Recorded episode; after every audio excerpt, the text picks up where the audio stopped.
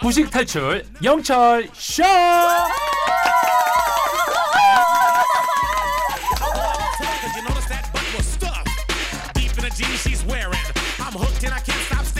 우리 모두가 무식을 탈출하는 그날 폐지될 곧단 코너죠. 매주 튜스데이 화요일엔 알고 싶은 시사 키워드를 골라 쉽게 읽어 드립니다.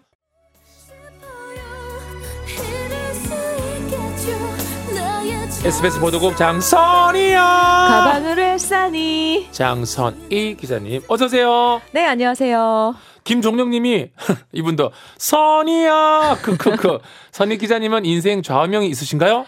어, 저는 그 진심은 반드시 통한다. 라는 좌우명이 있고요. 어. 아까 나왔던 얘기, 이 또한 지나가리라. 어. 이거는 저의 가슴 속에 늘 갖고 있는. 그쵸 그쵸. 네, 그래서 모든 매사에 뭐 좋은 일이 있어도 너무 기뻐하거나 뭐 나쁜 일이 있어도 너무 좌절하지 않으려고 일일비 아- 하지 않으려고 노력을 많이 해요. 아, 이제 별로 청- 그렇지 않은 것 같아요. 일일비 그쵸, 안 그쵸. 하는 것 같아요. 근데 저 옛날에 정치 잘 나왔을 때 네. 인벽을 그렇게 썼어요. 보통 인생을 일희일비하라 그러지 않지만 오늘은 일희일이 하겠다고.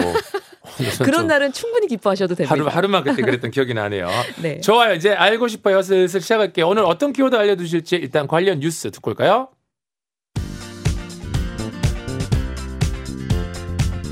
연두색 상자를 든 두 여성이 걸어갑니다.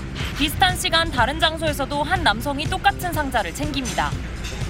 20대 남녀 2명과 40대 여성 2명으로 이뤄진 일당은 지난 3일 오후 4시부터 대치동과 삼성동 일대 학원가를 돌아다니며 마약 성분이 든 음료를 학생들에게 건넸습니다.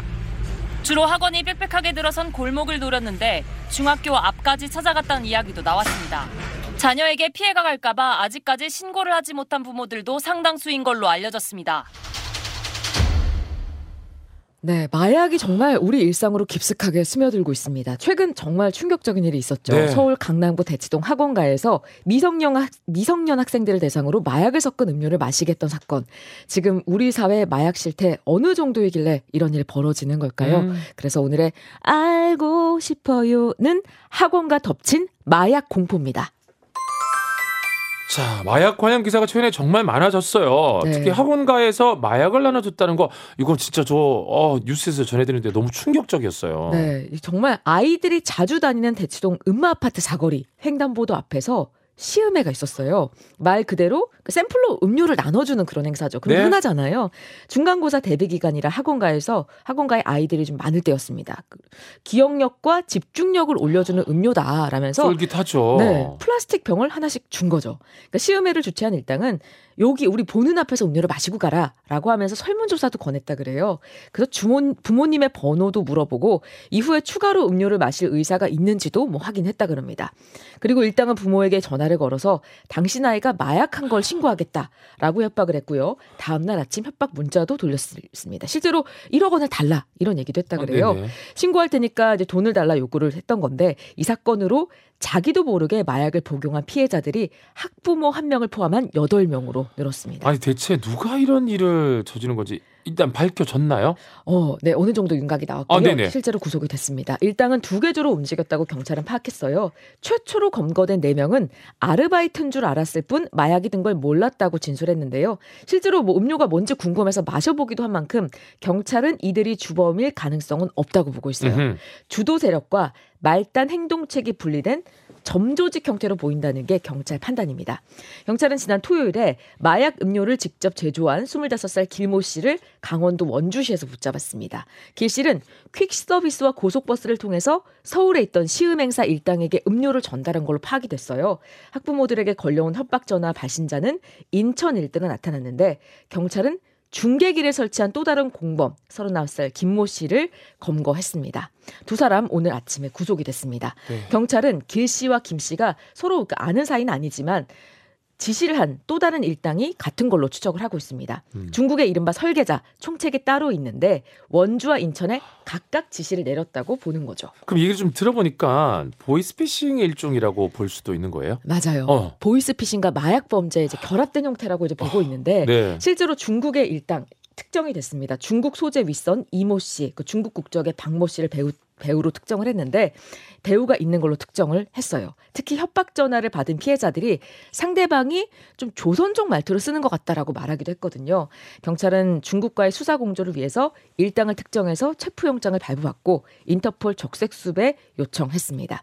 경찰은 보이스피싱 단속이 강화되면서 술이나 음료에 몰래 약을 털어 넣는 이른바 이걸 퐁당 마약이라고 부르거든요. 오. 뭔가 탔다는 거죠. 어어. 범죄와 보이스피싱을 결합한 신종 수법이 생긴 것 같다고 분석을 했습니다. 근데 피싱 범죄는 철저하게 비대면 체계로 운영이 되잖아요. 아까 두 사람도 잘 모른다고 했잖아요. 그렇죠. 조직원들끼리도 서로 인적사항을 모르는 경우가 많고 핵심 조직원은 대부분 중국이라든지 필리핀, 해외에 거점을 두고 있어서 공조 수사도 원활하지 않는 경우가 많아요. 지난해 1월부터 11월까지 보이스피싱 검거자 23,670명 중에 와. 조직 윗선은 626명, 2.6% 뿐이었다 그럽니다. 그러면 이번 사건 추가 피해는 없는 건가요? 아, 대치동 학원가 사실 초비상사태죠. 네. 인근 중학교에서도 마약 음료 유포한 것으로 전해져서 피해자 더 늘어날 가능성도 있긴 해요. 하지만 현재까지 추가 피해 접수는 없는 상황입니다. 조사 결과 이들이 마약 음료 100병을 각각 50병씩 나눠서 두 팀으로 나눠서 시음 행사를 했고요. 어, 10병 정도를 실제 학생들에게 건넨 걸로 드러났습니다. 뚜껑을 따지 않은 30여 병 정도는 경찰이 회수를 했고 나머지 음료에 대해서는 폐기했다고 주장해서 확인 중입니다. 음료에서 필로폰 외에 다른 마약 성분은 검출되지 않았고요. 음료 마신 피해자 학생들 어, 어지럼증과 두통 호소하기도 했다고 하는데 다행히 많은 양이 아니고 혈관에게 직접 투여한 건 아니라 몸에 큰 이상이 생기지는 않을 것으로 음. 보인다는 게 전문가들의 판단이에요. 아, 근데 이렇게 학원가에서 마약이 유포된 게 처음이 아니라는 얘기가 있더라고요. 네, 맞아요. 어. 아이들이 매일 다니는 학원, 학원 그리고 겨, 학교 그 앞이라 경계심을 넘어서 사실 부모님들 공포를 느끼는 수준이라고 해도 과언이 아닌 상황이에요. 네. 학부모들은 강남 지역 학원가에서 이렇게 마약이 유포된 게 처음이 아니라고 이야기를 하고 있습니다. 지난해에도 학원 홍보 전담과 함께 마약 성분이 든 하- 사탕을 함께 나눠줬다고도 하고요. 네. 마약 유통 조직이 사탕이나 음료에 마약을 섞어서 학생들에게 뿌리면서 마약 예비 수요층을 만든다는 좀 말도 안 되긴 하지만 이런 얘기도 들렸다 와, 그럽니다. 막 지금 헛웃음도 나오고 있는데 네. 그럼 다시는 이런 일이 발생하지 않아야 될 텐데 어떤 대책들이 나오고 있습니까? 네, 교육 당국도 대책 마련에 일단 나섰습니다. 서울시 교육청은 우선 각급 학교에 공문을 보내서 학생 대상 약물 오남용 교육을 1학기 안에 실시하고 음? 5월에서 7월 사이에 교직원 과 학부모들 대상 연수를 진행하도록 권고했습니다. 경찰은 서울 주요 학원가를 집중 순찰하기로 했고요. 범죄 예방 교육에 마약 사건 사례와 마약 예방 관련 사안도 포함시킬 예정입니다. 윤석열 대통령도 이번 사건이 충격적인 일이라면서 철저한 수사를 지시했고요. 정치권에서는 미성년자에게 마약을 투약한 경우에 법정 최고형인 음, 사형까지 처할 수 있도록 하는 내용의 법률 개정안을 발의했습니다. 네, 좋아요.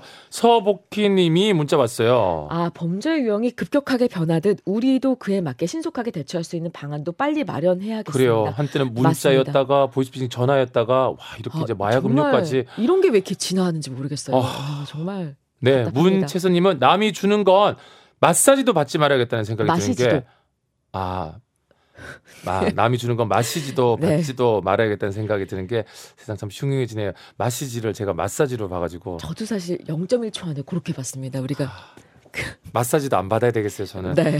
김봉추님이 네. 아침에 인사가 학교 잘 다녀와가 아니라 누가 사탕이나 초코 과자 음료 주면 절대 먹지 마가 아침 인사가 되었어요. 너무 어. 무서운 세상. 아이들이 뭔지 그러니까요. 아 정말 인심이 이러니까 더 나빠지는 거예요. 누가 이게 좋겠습니다. 선한 의도로 주는 것도 이제. 그러니까요. 혹시나 예. 해서. 마시지도 받지도 말아야겠다는 생각이 든다는 아침이잖아요 지금. 네. 자 채선님, 복희님, 봉주님 세 분께 도 백화점 상품권 쏘고요. 알고 싶어요 정리하면서 마무리 퀴즈 내주실까요? 얼마 전 대치동 학원가에서 어린 학생들을 대상으로 충격적인 마약 픽신 범죄가 일어났는데요. 일당은 학생들에게 마약이 든 무엇을 나눠 줬을까요? 자, 1번 음료수, 2번 샌드위치. 네. 아, 정말 마시는 거였습니다. 네, 맛있는 거긴 먹- 한데 먹 는 것도 이제 안 되고요. 먹는. 거 둘 다 불안합니다. 이제. 그래요. 네. 샵1077 짧은 문자 50원, 긴 문자 100원, 고릴라 무료입니다. 지금까지 SBS 보도국 장선희 기자님이었습니다. 오늘도 고맙습니다. 감사합니다.